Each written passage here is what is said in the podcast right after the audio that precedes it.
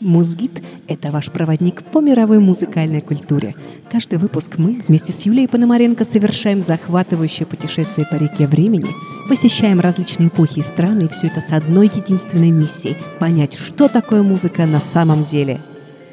Передовые научные факты, новые гипотезы, тайные знания древних, увлекательные истории и все то, о чем не расскажут в музыкальной школе и вряд ли расскажут в ВУЗе в яркой, доступной форме – Музгид – подкаст для слушающих и слышащих людей.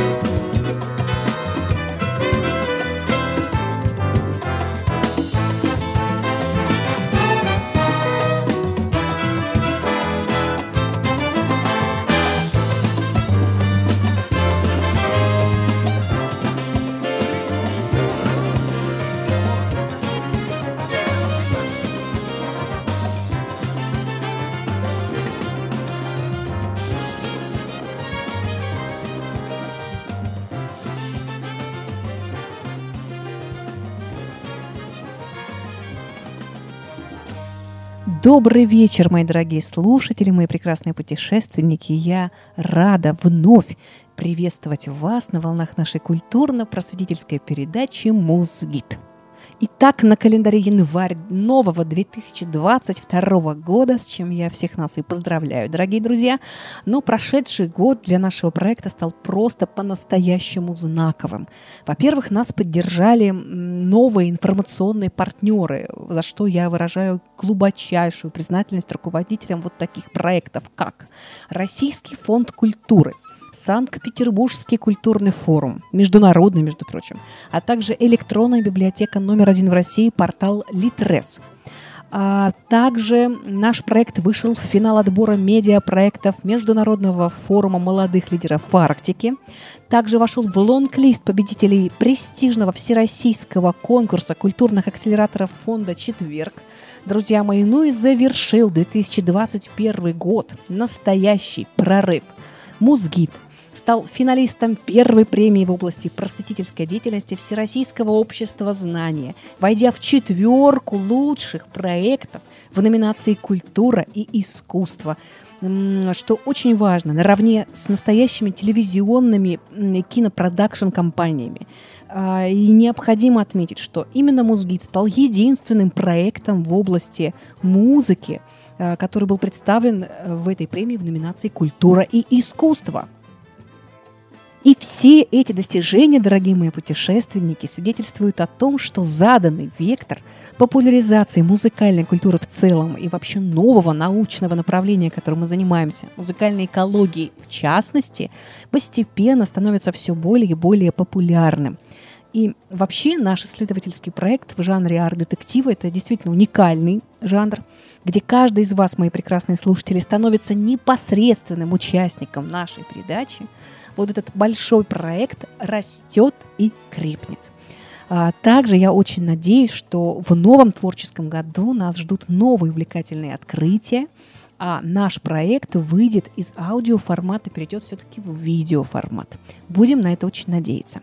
Итак, я напоминаю, что Музгид доступен на платформах Яндекс Музыка, iTunes Store, Podster FM, портале Культура онлайн, а также в электронной библиотеке Литрес. И я не устаю напоминать, что поддерживая Музгид, вы поддерживаете науку, культуру и искусство в нашей стране. Поэтому не стесняйтесь, делайте репост, а, пишите свои комментарии, ставьте лайки, пишите на адрес в наших социальных сетях. Я напомню, что это а, в Инстаграме адрес собачка музгид, нижнее подчеркивание GP или на мой личный аккаунт, вы можете писать в директ собачка GP, нижнее подчеркивание композер. Также не забывайте, что у нас есть автономный YouTube-канал, мы будем его обязательно развивать, поэтому подписывайтесь, ставьте лайки, репосты делайте, комментируйте и вообще участвуйте в жизни нашего проекта, и ваш вклад будет, я надеюсь, очень сильно оценен.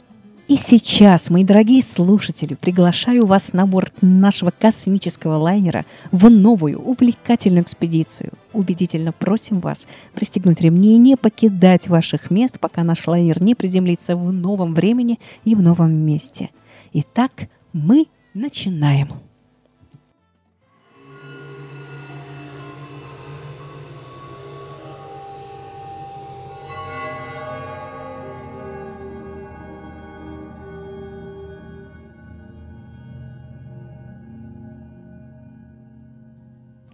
Друзья, я поздравляю вас с мягкой посадкой в гостеприимном солнечном крае. Мы с вами приземлились так далеко от нашего евразийского континента, что словами не передать. Мы находимся сейчас в Южной Америке. Этот материк площадью около 18 миллионов квадратных километров расположен, не думаю, что все это помнят из курса географии, в западном полушарии. На востоке он омывается Тихим океаном, на западе Атлантическим океаном, а на севере Карибским морем, где вот как раз и расположен знаменитый Панамский перешеек. Это такая узкая полоска земли, которая соединяет две Америки, Северную Америку и Южную а борт нашего потрясающего космического корабля сегодня приземлился в прекрасной и удивительной, и фантастической, и действительно неузнанной стране Перу. А с музыкальным приветствием выступил сейчас потрясающий перуанский коллектив афро-перуанский джазовый оркестр с композицией «Ритмо, калоре и саборе» что означает в переводе «ритм, цвет и вкус». Вообще удивительно, что этот оркестр организован двумя а, перуанскими кларнетистами Лорензо Ферреро и Анибалом Семинарио. Он образовался совсем недавно, только в 2020 году, но уже был номинирован аж на премию Грэмми. Кстати, получил приз за лучшую аранжировку в своем дебютном альбоме «Традиционес».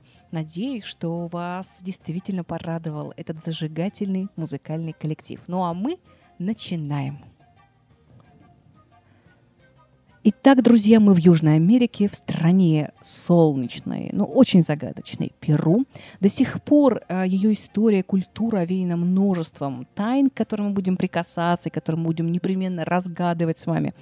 Итак, э, представьте себе, конкистадоры, 1528 год, такие вооруженные бизнесмены, как я их называю, которые собрались в команду под предводительством Франциско Писсаро – они понятия не имели, естественно, о том, что откроет миру целый айсберг под названием Перу.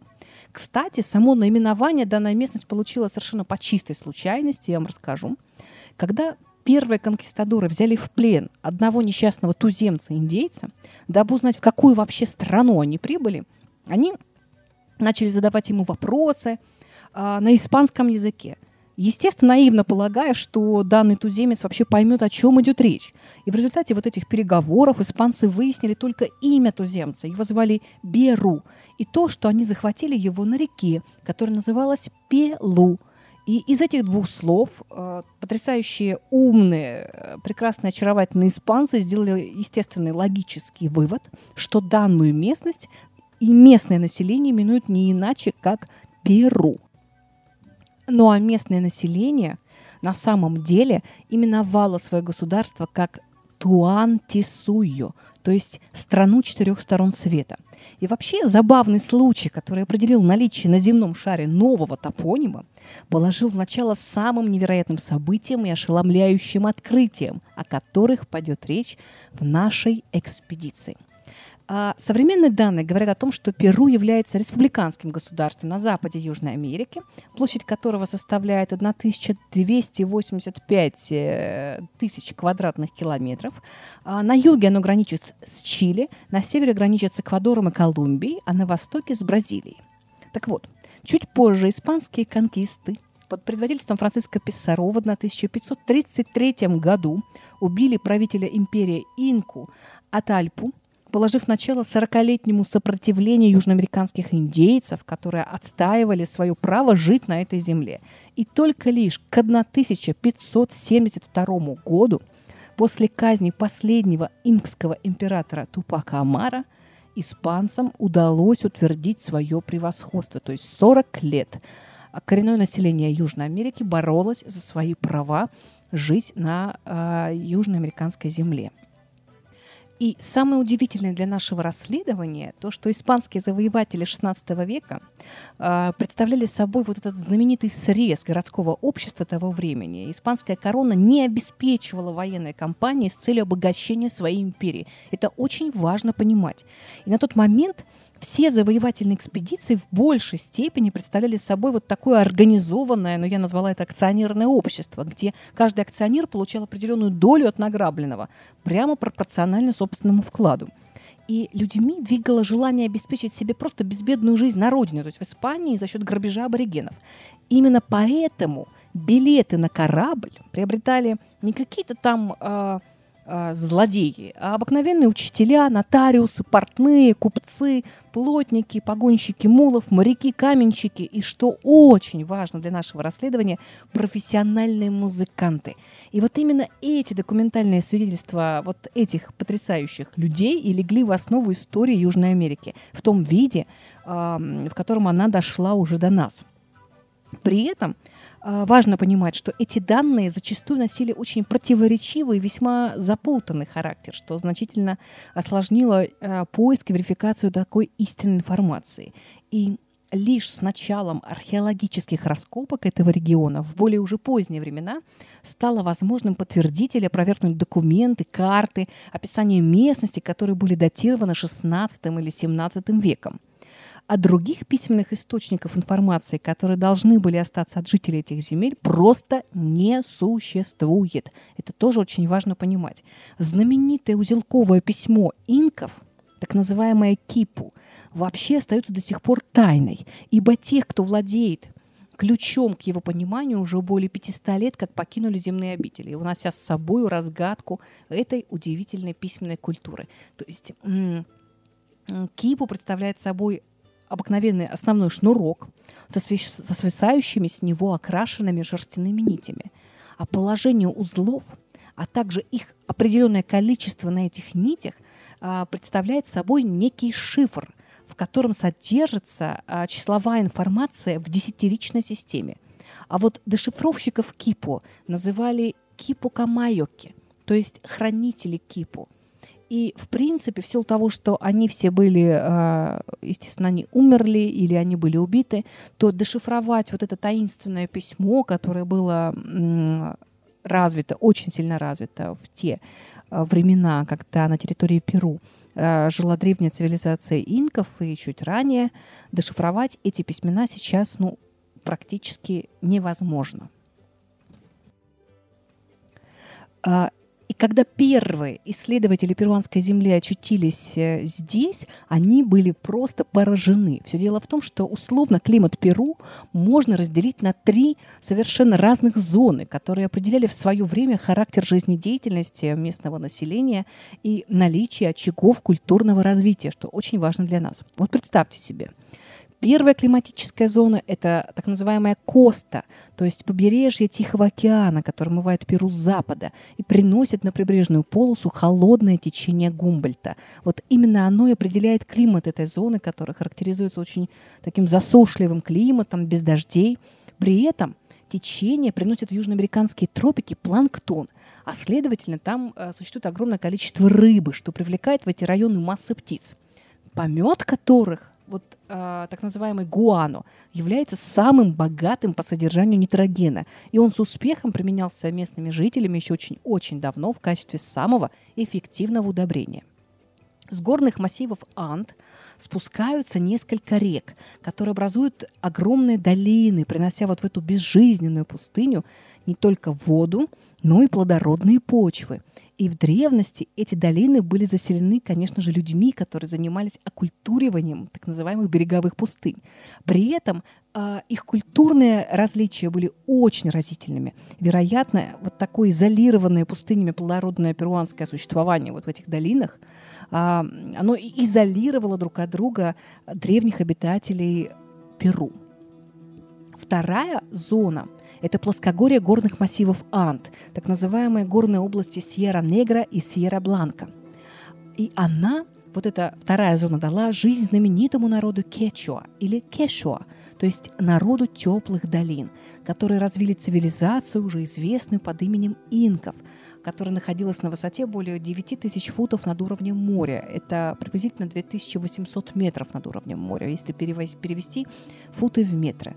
И удивительно, что без леса и плоскогорья Ант, совершенно непригодной для земледелия, стала родиной цивилизации, которая, по словам традиционных историков, и здесь я подчеркну, именно традиционных историков, укоротила камень и создала невероятные мегалитические сооружения без применения колеса.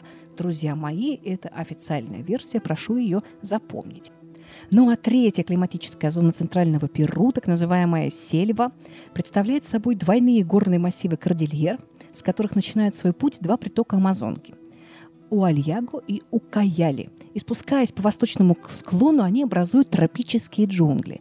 И вот именно эта такая лесная местность породила свирепый народ лесных фермеров, который именовался Юнгас.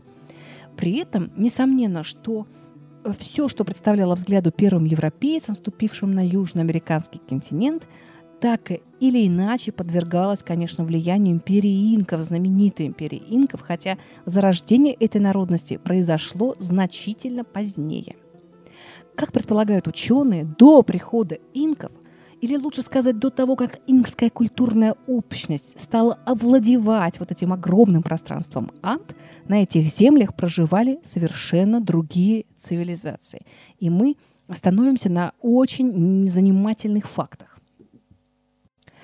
Когда археологи стали выяснять, какие же цивилизации могли проживать до инков на территории Южной Америки, в частности вот здесь в Перу, то они стали приходить просто к совершенно ошеломительным выводам, э, потому что, во-первых, возраст этих цивилизаций был каким-то невероятно космическим, уходил куда-то в дебри просто э, истории Земли, что совершенно ну, никак не могло вязаться с традиционными версиями. И вот что выяснили совершенно разные исследователи, которые а, занимались археологическими раскопками вот на этой территории.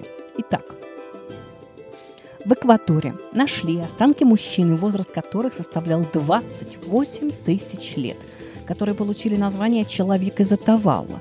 Помимо них до сих пор не утихают споры относительно стоянки Монте-Верде возле Чили – Исходя из радиокарбонных дат, которые были получены Томом Диллихаем, вы можете сами, кстати, проверить эти, эти, эти источники, еще в 1977 году, пробы более позднего горизонта археологического можно датировать вообще ошеломительной цифрой – 33 тысячи лет. И, конечно, эти факты до сих пор остаются дискутабельными, и традиционные ученые предполагают, э, э, но они ничего не предполагают, они предпочитают не говорить о них вовсе – потому что подобные выводы, они вообще бросают тень на официально признанные теории заселения обеих Америк. А, также была найдена одна из культур археологических, так называемая культура Вальдивии. Она была найдена в Южном Эквадоре и датировалась между 3600 а, годом до нашей эры и 3000 годом до нашей эры. А найденная археологами керамика совершенно поразительным образом напоминала японскую культуру дземан – которая была распространена с 7 по 2 тысячелетие до нашей эры в Японии. Вот представьте себе. А, найденная культура где-то там в дебрях а, Южной Америки абсолютно практически была идентична а, археологическим останкам культуры японской дземон, которая находилась на 15 тысячах километров от Японии. Ну, это просто поразительно. И американский археолог, например, Джон Мюллер, внес еще больше разлад весьма слабой гипотезы его коллег, доказав, что эквадорская культура Вальдивии старше японской дземон. Еще один совершенно примечательный факт, который имеет непосредственное отношение к нашему увлекательному расследованию, касается культуры Чинчорра, которая была обнаружена на побережье Тихого океана недалеко от Перу в Чили – И судя по найденным археологическим артефактам, а, индейцы Чинчора детально разработали обряд мумификации задолго до египетских жрецов, как минимум аж за две тысячи лет. При этом они мумифицировали не только знатных особ, но и совершенно простых людей тремя разными способами – в общем, все эти собранные улики, которые относятся к академической археологии, косвенно могут подтверждать теории, которые лежат в основе всех древних мезоамериканских мифов и легенд. Судя по всему, культурные традиции, которые были известны в других странах и на других континентах, имеют некие прототипы или явные генетические связи с Южной Америкой, а следовательно могут иметь единого предка в виде некой архаической цивилизации, которая оставила свои следы в разных частях света. И мы сегодня отправимся все это подтверждать или опровергать, уж не знаю. Надеюсь, вас это расследование порадует и тоже вдохновит так же, как и меня. Итак, вернемся в Перу.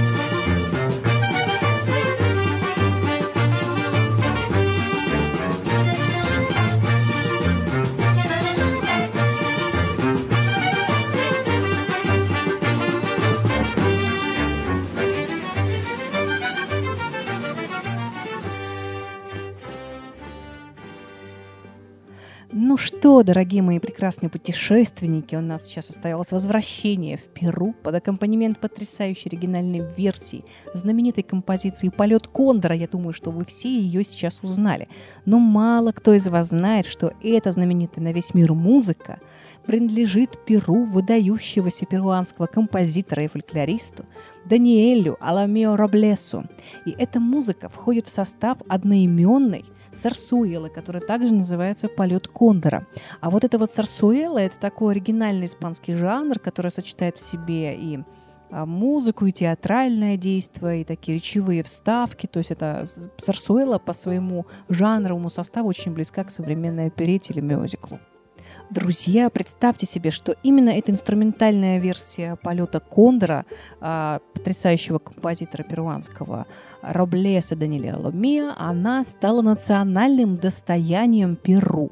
А вот э, в западной культуре эту музыку э, популяризировали два замечательных американских э, вокалиста Пол Саймон и Арт Гарфанкел, которые, они, которые услышали эту композицию в исполнении другого э, фольклорного коллектива Los Incas, и они переранжировали ее уже со знаменитым английским текстом, и вы все его знаете, э, в версии «If I Could». Ну что, дорогие друзья, краткая музыкальная остановка. Надеюсь, она вас порадовала. А мы тем временем вернемся к истории, к культуре древнего центра цивилизации Перу.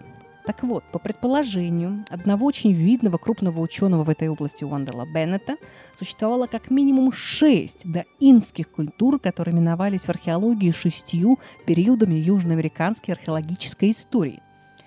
И вообще эта мысленная конструкция известного ученого, она принята на правах такого эксперимента в связи с тем, что определить какую-то точную датировку и принадлежность того и или иного артефакта к определенному археологическому условию на сегодняшний день представляется весьма проблематичным. Все дело в том, что эти культуры относятся к перуанской цивилизации, на самом деле – королевств и всяких всевозможных империй, которые жили на территории Перу, Боливии, Эквадора и Чили, было, конечно же, значительно больше. И заранее хотелось бы всех вас предупредить, дорогие мои исследователи, слушатели, путешественники, что наше расследование в очередной раз поставит ряд очень неудобных для традиционных историков вопросов, которые останутся совершенно неразрешимыми ровно до тех пор, пока уровень развития человеческой цивилизации, на мой взгляд, не выйдет на какой-то новый технический, я бы сказала, даже ментальный виток. Тем не менее, а, на сегодняшний день все, что мы знаем о мире, является какой-то каплей в океане человеческого невежества, поэтому мы продолжаем просвещаться и продолжаем развивать э, наш мозг и наше знание о культуре. На территории селения Чавин, расположенного между реками Моша и Вачекса, на высоте 3150 метров над уровнем моря археологами было обнаружено некое предгосударственное образование. А, и это предгосударственное образование датировано между 1500 годом до Рождества Христовым и 400 годом нашей эры. И что интересного обнаружили археологи а, в этом поселении Чавен-Дуантар. Это поселение является крайне труднодоступным с точки зрения транспортной и пешеходной логистики. Оно располагается в крайне сложных климатических условиях высокогорной местности, которая отличается, как вы все знаете, дефицитом кислорода, очень суровым климатом, малочисленными осадками и повышенным уровнем радиации, а также ультрафиолета. Так вот, по словам э, традиционных археологов и ученых, для того, чтобы создать там поселение, чавинцы были вынуждены прорубать тоннель в горах. И именно здесь, а не на равнинной прекрасной части Перу, э, и был образован южноамериканский первый город, вот этот самый Чавин де Уантар. А, и, безусловно, традиционные исследователи вообще не дают никаких логических объяснений а, как я пишу у себя в книге, вот этой градостроительной нецелесообразности, они ограничиваются, как правило, описанием культурных ценностей, которые были найдены на территории Чавина. Но вот судя по описанию ученых, Чавин являлся прототеократическим государством с развитой жреческой властью. При этом прогрессивные чавинцы изобрели, например, а, ткацкий станок, занимались также металлургией, то есть сплавами делали сплавы золота и серебра, занимались рыболовством, охотой, освоили земледелие.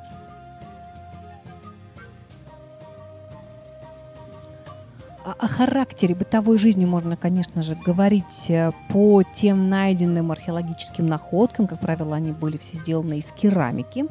И а, примечательно, что на этой керамике изображались не только звери и птицы, но и местные жители. И примечательно, что на одном из многочисленных найденных керамических сосудов был изображен, друзья мои, никто иной, а музыкант, который играл на флейте. А, помимо этого, чевинцы нередко изображали особые знаки, стилизованное изображение лестницы, а также завиток улитки и гору с пещерой. Вот эти символы, три, три этих символа традиционно использовались североамериканскими индейцами, знаменитыми альмеками. Мы об альмеках говорили ранее в наших передачах, вы можете послушать, а, если вы еще не знакомы с этой древней замечательной культурой. Так вот, эти самые изображения использовались североамериканскими э, культурами в качестве изображения своей некой таинственной прародины. При этом э, никаких свидетельств возможного такого культурного обмена между этими культурами на сегодняшний день не обнаружено, то есть между североамериканской и южноамериканской. А вот гидрографические исследования обнаружили феноменальные инженерные сооружения чевинцев – мосты и акведуки – и также ученые предположили, что древние перуанцы использовали воду из верховья реки Вачехса в каких-то ритуальных целях. Но, на взгляд более прогрессивных ученых, не относящихся к, академической, а, к академическому направлению, вот это вот эти вот объяснения, они достаточно наивны, достаточно детские. Вот поясню почему. Вот, вот что говорят академические ученые. Когда наступал теплый сезон, ледник начинал таять и пополнял водные запасы реки, которая по отведенным инженерным конструкциям спускалась вниз на платформу возле основных построек, а затем каскадом спускалась к главной площади. И, вероятнее всего, чевинцы использовали некий акустический эффект, создаваемый потоком воды, который многократно отражался от каменных стен. А, и вот этот акустический эффект, видимо, использовался в неких ритуальных целях. Ну, в общем, эта версия историков кажется весьма неправдоподобной, ибо создание таких высокотехнологических конструкций, тем более в труднодоступном регионе, в каких-то религиозных целях, ну, как минимум, достаточно нерационально. Но вообще еще более поразительным с точки зрения архитектуры является так называемый ритуально-административный центр Чевинцев – который представлял собой ряд весьма удивительных построек, среди которых есть и подземные галереи, и разнообразные, ну, как говорят э, археологи, э, в кавычках я, конечно, беру это святилища, мелкие постройки, даже бассейн. При этом все эти постройки созданы из двух типов строительного материала, а именно ровно отшлифованного слоя гигантских гранитных блоков, при этом ни подобного гранита, ни, конечно, каменоломен в окрестностях Чевина археологами обнаружено не было. Я напоминаю, что такая же ситуация у нас была со многими мегалитическими культурами. А также э, вот эти постройки были созданы из необработанных камней, которые обработаны в технике скалывания. Э, и как говорят люди, которые имеют э, прямое отношение к горнодобывающей отрасли – Степень обработки ровных блоков соответствует современным промышленным технологиям, которые по понятным причинам ну никак не были доступны древней культуре чевинов. Еще больше смущает исследователей так называемые храмы чевинцев, которые представляли собой очень странное сооружение без окон, со входом на крыши, засыпанным землей и камнями внешними стенами, которые были снабжены коридорами, нишами, лестницами и шахтами, Вообще подобного рода строения с точки зрения архитектурной продуманности, скорее всего, э, должны были отвечать каким-то каким утилитарным, рациональным целям, а не э, сакральным, как говорят вот современные археологи. И именно в центре Чевина находится одна из самых поразительных загадок Южной Америки, а именно стелла из белого гранита в форме сложного многогранника – которую называли копье, из-за схожести данной скульптуры с заостренным наконечником копья. И вот на рельефе этой стеллы изображено некое зооморфное существо ягуара, змея, человек. В орнаменте при этом используются некие символы, которые напоминают знаки мезоамериканского иероглифического письма. А вот здесь, друзья мои, мы сделаем определенную остановку, я сделаю такую мысленную арку. Мы с вами в начале нашей экспедиции говорили о том, что э, южноамериканские индейцы не оставили никаких письменных источников, были лишь только кип найдены археологами. Так вот, на вот этой вот стеле в центре Чавин обнаруживают некое такое сооружение – стелу, на котором действительно изображены подобные знаки, которые напоминают иероглифическое письмо. Представьте себе, а, какие, какие уже пошли несостыковки между а, официальной версией и версией ну, так называемых нетрадиционных а, историков. А еще большую загадку представляют собой головы украшения, которые изображены на стенах – представляющий собой блок, уходящий глубоко в кладку, а в окончании которого располагается голова животного или человека совершенно устрашающего вида. И вот подобные скульптурно-дизайнерские решения, они встречаются в Америке вообще повсеместно, начиная от Мезоамерики, заканчивая Тиуанаку и Чавином. При этом все ученые наблюдают идентичность так называемых художественных приемов древних американских культур, которые находились друг от друга в тысячах километрах. И вообще а, это можно объяснить только лишь наличием какого-то общего культурного предка, какой-то общей цивилизации, которая объединяла эти все разрозненные, разбросанные по всем континентам культуры. А вот с точки зрения музыкальной культуры в национальных музеях Лимы хранятся археологические находки музыкальных инструментов. А глиняные акарины, разнообразные флейты, сделанные из костей или глины. Таким образом, культура чевинцев представляет собой достаточно интересный феномен – а, в котором одновременно присутствуют и такие огромные, гигантские технологические элементы, как акведуки, мосты, а, тоннели, дороги, строения. То есть совершенно такая а, цивилизация, которая владела камнем, которая владела металлургией. И при этом предметы быта и культуры этой цивилизации вполне вписываются в традиционную версию историков. Они вполне себе примитивные, они не содержат в себе вот этих технологических элементов, которые, по идее, должны были бы содержать. И а, вот, вот эти вопросы, которые возникают при исследовании а, культуры, а, южноамериканской культуры чавин, они множатся и множатся, и пока на них, конечно, ответов нет. Я думаю, может быть, вы, мои дорогие слушатели, путешественники, сможете, изучив вопрос, как-то откомментировать, э, прислать мне свои мысли по поводу вот этой а, несостыковки между официальной версией и между альтернативных историков. Как вы думаете, как, на ваш взгляд, развивалась культура этого древнего поселения? А сейчас, мои прекрасные слушатели, мои чудесные путешественники, мы вместе с вами сделаем небольшую музыкальную остановку и познакомимся с действительно уникальным музыкальным инструментом, который был найден на территории поселения Чавин-Дуантар, вот, вот там, в высокогорной местности древних Ант – этот музыкальный инструмент по своим свойствам, а, как сейчас говорят ученые современные, которые занимаются акустикой, которые занимаются физикой, которые занимаются музыкальной археологией, есть такая дисциплина. Этот музыкальный инструмент а, является по своим свойствам невероятно сильным, потому что он сочетает в себе так называемые низкие частоты и бинауральные ритмы – кто знаком э, с практикой медитации, я думаю, знают о свойствах вот этих эм, акустических э, частот. И тем не менее этот музыкальный инструмент был найден действительно на территории Чавина. Он называется путуту. Представляет собой такую морскую раковину.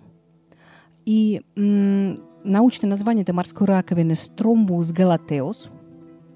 И э, музыкант с помощью своего дыхания э, озвучивает вот эту вот морскую раковину, которая удивительным образом закручена правильно. И тот э, звук, который появляется в результате вот этого воздействия, является по-настоящему уникальным и э, обладает определенным музыкально-терапевтическим эффектом. При этом, дорогие мои друзья, вот эта степень музыкально-терапевтического воздействия на человека, она достаточно высокая, и проявляется это воздействие на, на каждого человека индивидуально и по-разному. А, поэтому я предостерегаю всех вас, дорогие мои слушатели, путешественники, если вы сейчас занимаетесь какими-то важными делами или вы управляете автомобилем в момент э, наших экскурсий, путешествий, то я рекомендую вам остановиться – Почему? Потому что влияние медитативной музыки на человека достаточно сильное. Оно погружает человека в определенное состояние транса и опасно, если вы занимаетесь каким-то делом, которое требует повышенного внимания. И на сегодняшний день э, приобретает большую популярность новое научное направление, которое называется музыкальная археология, когда музыканты, исследователи со всего мира исследуют древние музыкальные инструменты и пытаются воссоздать э, способы игры на этих музыкальных инструментах. И вот э, одним из таких исследователей является человек, которого зовут Андреас Дюран. Он занимается исследованием музыки и музыкальных инструментов древних культур э, именно Южной Америки. И он написал целый альбом, который называется «Вибрация 432». Вы его можете прослушать сами. И там, в этом альбоме, он как раз играет на вот этих воссозданных музыкальных инструментах, а также использует древние музыкальные инструменты, которые были найдены на территории а, вот этих древних цивилизаций. И сейчас вашему вниманию предлагается такая замечательная композиция – а, которая воздействует на человека благотворным самым способом. Итак, путуту.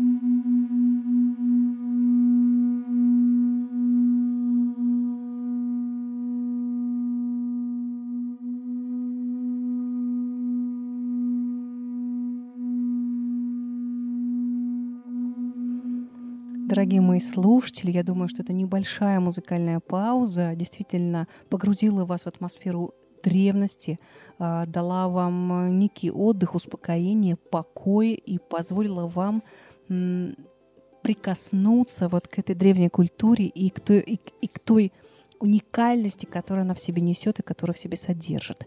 Потому что действительно мы очень мало знаем о музыке того времени, но э, мы можем только лишь догадываться по э, тому музыкальному инструментарию, по тем сведениям, которые доносятся до нас вот сквозь века через исследователей, историков и музыкальных археологов – но тем не менее, музыка того периода, как мы с вами сейчас уже понимаем, она действительно несет в себе некую информацию, она несет в себе некие терапевтические музыкальные эффекты, быть может, она использовалась неким образом в медицинских целях или а, в целях а, ритуальных, но тем не менее музыка до того времени, той эпохи по-настоящему а, я думаю, будет оценена только лишь нашими потомками, которые смогут э, разгадать секрет ее, в чем же ее загадочная сила.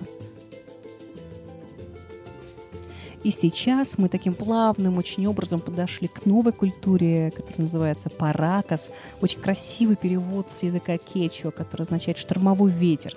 А культура Паракас является южной преемницей культуры Чавин, и она родилась приблизительно, опять же, очень по подсчетам э, археологов, около 400 года до Рождества Христова и просуществовала до 400 года нашей эры. А что такое вообще Паракас? По большому счету, Паракас – это такой песчаный полуостров, который входит в океан. И на его территории ученым удалось обнаружить некрополи двух типов – Исходя из полученных археологических данных, стало известно, что эти племена также занимались сельским хозяйством, выращивали маис, ну, мы уже знаем эту культуру, изготавливали украшения, как правило, это были специальные золотые пластины, которые получались из расплющенных до 0,04 или 0,06 миллиметров листов самородного золота с последующим нагреванием до температуры в 500-600 градусов. То есть какой-то невероятный метод – Вот из этих а, маленьких пластинок получались золотые украшения. Также занималась культура параксом ткацким производством. Причем мастерство ткачей было чрезвычайно высоким. Ткани изготавливались по оригинальной технологии с использованием хлопка, шерсти летучих мышей, лам, волокон растений, даже человеческих волос. А также они были выкрашены в самые разнообразные оттенки, аж до 22 цветов – представить себе сейчас э, в современном мире вот такое высокотехнологичное производство с использованием волос, и, и э, шерсти летучих мышей, ну, по-моему, это вообще невозможно. То есть представьте себе уровень технологической продуманности этой культуры. Так вот, возвращаясь к некрополям, могильники, которые были обнаружены в Паракасе, просто поразили ученых, ибо они представляли собой глубоко вырытые ямы с узкой шахтой, которые вели к усыпальному залу, где и располагались мумифицированные особым образом тела людей. А, и вот эти мумии, они как раз и поразили ученых. Все дело в том, что эти мумии сидели с согнутыми коленями и со скрещенными руками, и одеты они были во множество накидок. И число таких мумий доходило до 55. И уже при детальном таком изучении археологи были удивлены чрезвычайным мастерством мумификации. Во-первых, из тел были извлечены внутренности головной мозг. Это очень сложно было сделать. Для большей сохранности, конечно же. И они были заполнены растительными материалами. А в некоторых случаях мумии даже коптились на огне, а вся кожа, лицо и даже накладные волосы были измазаны смолой и глиной. А, надо отметить, что в рот покойного клали маленький кусочек золота, заворачивали тело в несколько слоев ткани и связывали его а, для придания вот этой особой сидящей позы. Но более всего археологи изумились тем, что большая часть черепов обитателей Паракаса, вот этого загробного мира, были деформированы. И очевидно, что эта южноамериканская культура разработала целую ритуальную систему массовых, прижизненных, друзья мои, трепанаций. Вот это очень важно. При жизненных трепанаций. Особенно обращая внимание а, всех врачей, которые слушают э, наши передачи. Вот послушайте, археологами были найдены даже хирургические инструменты того периода. Это вообще невероятно. Проделаны таким образом отверстия были разной формы. И иногда закрывались золотыми пластинами. Э, у жителей Паракаса также имелась тенденция к проведению мучительных очень операций по изменению формы черепа младенцев с целью придания ему вот такой клиновидной формы. И по предположению некоторых ученых, стремление к вот э, высоким нейрохирургическим вмешательствам едва ли имело какие-то медицинские цели назначения. Скорее всего, подобные процедуры проводились с ритуальной целью, то есть достичь особого состояния сознания – при этом многие исследователи, как я говорю, из альтернативного лагеря, они придерживаются версии так называемого палеоконтакта. Это очень интересная версия, поэтому прислушайтесь к ней.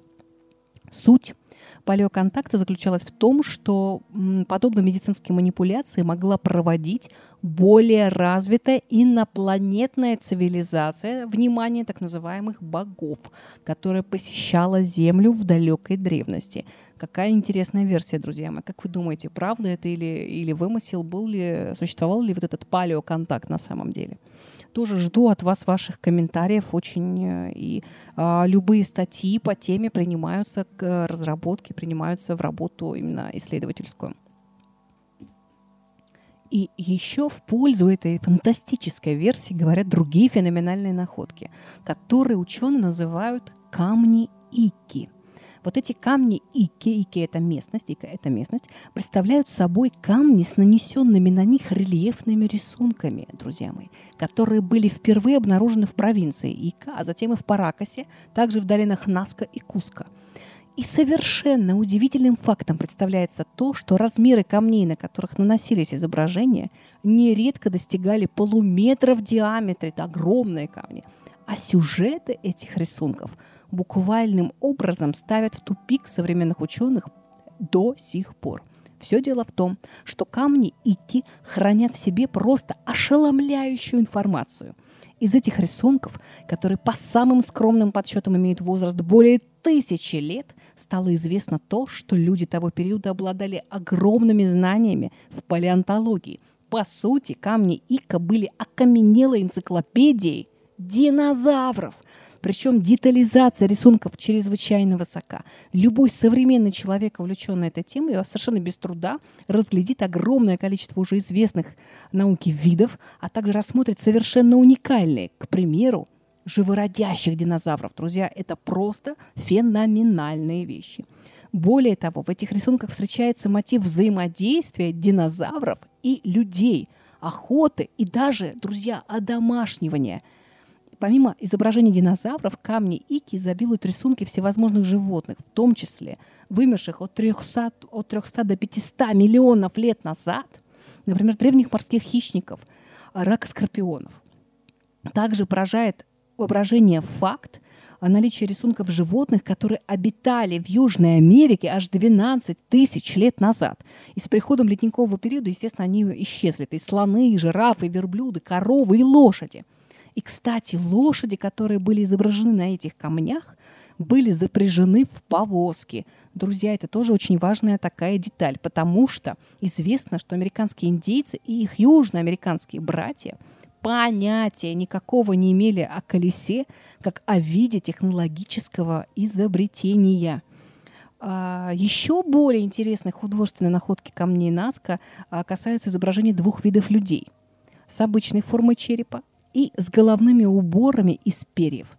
При этом – из изображений становится ясно, что обычные люди занимаются ремеслами, сельским хозяйством, тогда как вот эти перьеголовые занимаются сугубо научными операциями. Они исследуют небо в телескоп, изучают предметы через лупу и проводят медицинские операции. И э, по мнению одного выдающегося исследователя камней, вот этих камней Ика или камней Наска, которые тоже там были найдены в долине Наска, хирурга Хавьева Каберера, эти медицинские рисунки показывают хирургические операции по пересадке органов. То есть это а, трансплантологические операции. Это вообще ужас просто, что такое и как это все вместить в формат а, музыкальной передачи «Музгид». Так вот, а, такой знаменитый, выдающийся русский исследователь, к сожалению, покойный Андрей Юрьевич Скляров, в своей работе «Перу и Боливия задолго до инков», можете с ней знакомиться – выдвинул гипотезу, которая действительно поражает воображение. Быть может, в те далекие времена на территории современного Перу действительно сосуществовали вместе две расы. Раса людей и раса богов. При этом вот эти боги могли проводить некие медицинские манипуляции для подробного изучения человеческого вида. И именно боги с более, с более развитой цивилизацией оставили людям информацию о предыдущих эпохах, которые перуанцы зафиксировали уже в камне – и вообще нужно дать должное создателям именно каменных шедевров вот этого зодчества не только в подробности изображения объектов, но и в выборе самого материала. Все дело в том, что любые бумажные носители, как мы понимаем, электронные носители информации, они могут существовать относительно недолго, тогда как камень способен пережить не одну технологическую революцию. А многочисленные исследователи камней ИКа, которые проводились в лабораториях по всему миру, включая, кстати, Институт археологии Российской Академии Наук СССР, показали еще Сейчас, друзья мои дорогие, наберите, пожалуйста, в легкие побольше воздуха, потому что, внимание, каким выводом пришли ученые Российской Академии Наук СССР, это, ну, лет, наверное, так 40 или 50 назад. Вот послушайте внимание. А суть выводов заключалась в том, что при нанесении этих рисунков использовались некие технологические приборы. При этом э, проводились различные опыты и выносились предположения о том, что а, с помощью какого технического средства можно было нанести такие изображения. И до сих пор ученые не могут прийти к консенсусу относительно вот этих технических средств. А, некоторые исследователи э, добивались схожих результатов при работе с современной бормашиной. Другие ученые настаивали на версии применения алмазных резцов. Ну, так или иначе. Просто представить себе, что наличие подобных техногенных средств и характер изображаемых объектов седой древности южноамериканскими индейцами совершенным образом подрывает классическую версию традиционных историков и действительно заставляет задуматься всех, кто когда-либо взаимодействовал с подобными археологическими находками. Но вернемся мы к музыкальной культуре Паракса, потому что она тоже действительно уникальна. И судя по а, музыкально-археологическим находкам этой таинственной, технологической и уникальной культуры, подобным измененным состоянием сознания в значительной степени могла способствовать именно музыка. А, и вот эти трепана, трепанационные отверстия в черепах, и вот эти а, медицинские манипуляции, э, они все говорят о том, что люди тогда стремились э, к тому, чтобы, э, ну, как сегодняшние говорят исследователи, да, прос, стремились к просветлению некому, стремились к, достижению действительно большей, может быть, э, э, больше работы, работоспособности головного мозга. И, наверное, музыка действительно могла способствовать вот этой э, степени погружения, степени э, погружения в определенное состояние сознания. Вот в Паракасе ученые обнаружили многочисленные музыкальные инструменты, свирели и флейты пана, которые именовались на языке кечуа антара и изготавливались из трубчатых костей птиц. А, вот что это такое? Это соединенные между собой хлопковыми нитями до шести дудочек. А, такие музыкальные инструменты, которые, а, как говорят исследователи музыкальные, как говорят а, фольклористы, свидетельствуют о том, что музыкальная культура Паракса была весьма развита. То есть, когда используется какая-то дудочка такая, в которую ты дуешь, и образуется один звук, а, то это один вариант, да. А когда ты дуешь а, в дудочку, которая имеет 6 звуков там или больше звуков, то это совершенно другой образуется звукоряд, который значительно обогащает музыкальную культуру. То есть а, музыкальные инструменты паракса были действительно развитыми, которые соответствуют достаточно развитой цивилизации. Ну что, дорогие мои друзья, мои прекрасные путешественники, вот и подходит к концу наша первая южноамериканская экспедиция в прекрасное Перу. Надеюсь, что наше путешествие вам понравилось, оно было и полезным, и интересным. Мы непременно будем дальше знакомиться в следующих передачах с доинкской культурой древней, и с новыми цивилизациями, которые проживали на территории Древнего Перу.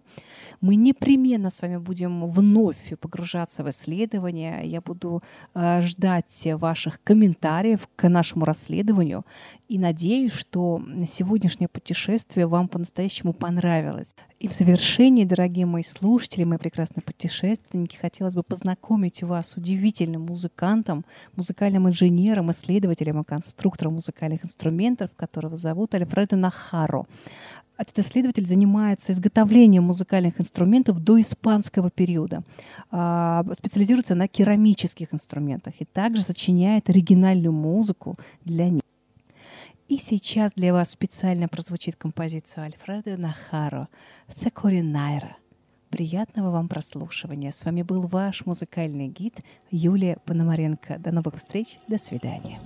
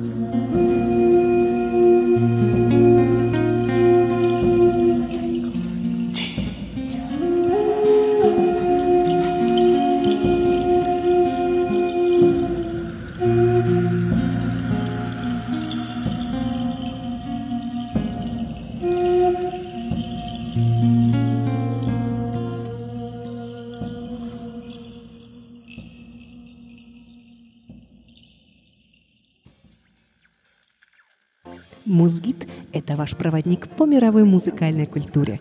Каждый выпуск мы вместе с Юлией Пономаренко совершаем захватывающее путешествие по реке времени, посещаем различные эпохи и страны, и все это с одной единственной миссией – понять, что такое музыка на самом деле. Передовые научные факты, новые гипотезы, тайные знания древних, увлекательные истории и все то, о чем не расскажут в музыкальной школе и вряд ли расскажут в ВУЗе в яркой, доступной форме – Музгид – подкаст для слушающих и слышащих людей.